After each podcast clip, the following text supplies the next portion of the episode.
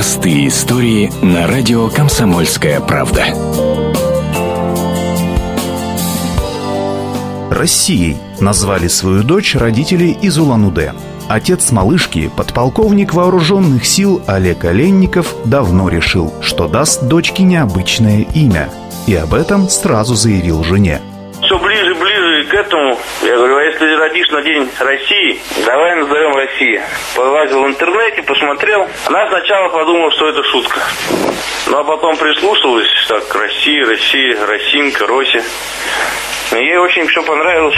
Сказано, сделано. Тем более с военным особо и не поспоришь. Малышка весом 4 килограмма и ростом 56 сантиметров появилась на свет аккурат 12 июня, в День России. Олейникова Россия Олеговна, по-моему, звучит красиво.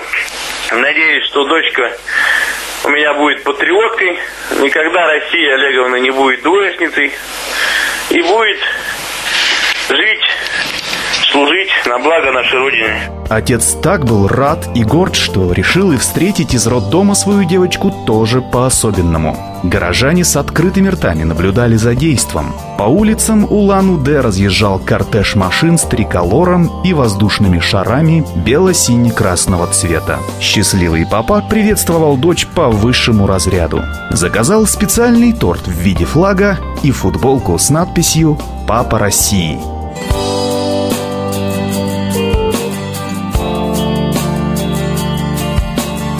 Простые истории на радио «Комсомольская правда».